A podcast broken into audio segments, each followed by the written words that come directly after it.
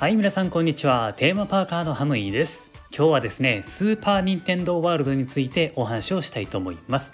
ここのエリアなんですけれどもまあマリオがねメインの場所でもあるんですけれどもピクミンっていうキャラクターもところどころ隠れていることがね話題になりましたよね。ピクミンっていうのはあのマリオとは別のゲームに登場するキャラクターのことでなんかね植物のような宇宙人っていう感じのキャラクターなんですよね。わからない人は、えー、ネットでね検索をしてみてください。赤とか青とか黄色とかのねピクミンがいますよ。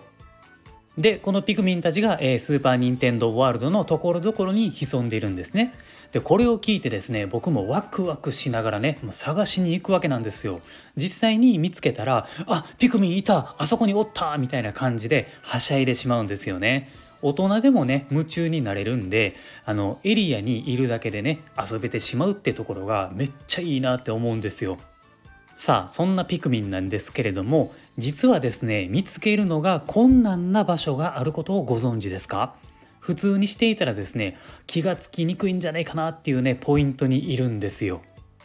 じゃあその場所はどこなのかっていうと、えー、まあ、結論から言うとですねこれはアトラクションに並ばないと見つけることができないっていうことですね。はい。この任天堂エリアにはですね、マリオカートとヨッシーアドベンチャーのアトラクションがありますよね。で、この2つのうち、えー、ヨッシーアドベンチャーに並ばないと見つけることができないピクミンがいるんですよ。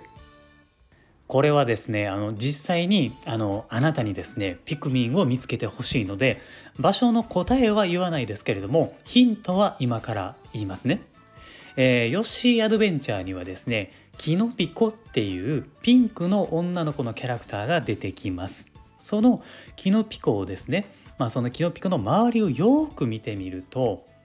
なんとピクミンを見つけることができちゃいます。あんなところにいたんやっていう感じでひっそりとしているのでヨッシーアドベンチャーに並んだ時は見つけてみてください。このアトラクションに乗らないと見つけられないのでピクミンを探しながらアトラクションもぜひ楽しんでみてください。はい。というわけで今回は以上です。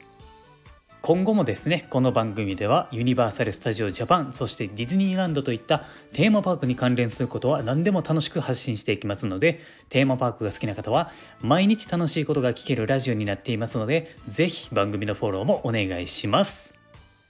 そして僕は Twitter もメインでやっていますので、えー、こちらをですね、フォローしていただくと、配信の連絡だったり、あとはですね、テーマパークが好きなテーマパーカーたちと仲良くつながりたいと思っていますので、ぜひ Twitter の方もフォローをお願いします。概要欄のところに URL を貼っていますので、遊びに来てください。というわけで今回は以上です。ご視聴ありがとうございました。また次回の番組でお会いしましょう。Have a good day! スイッチのピクミン買おうかな。どうしようかな。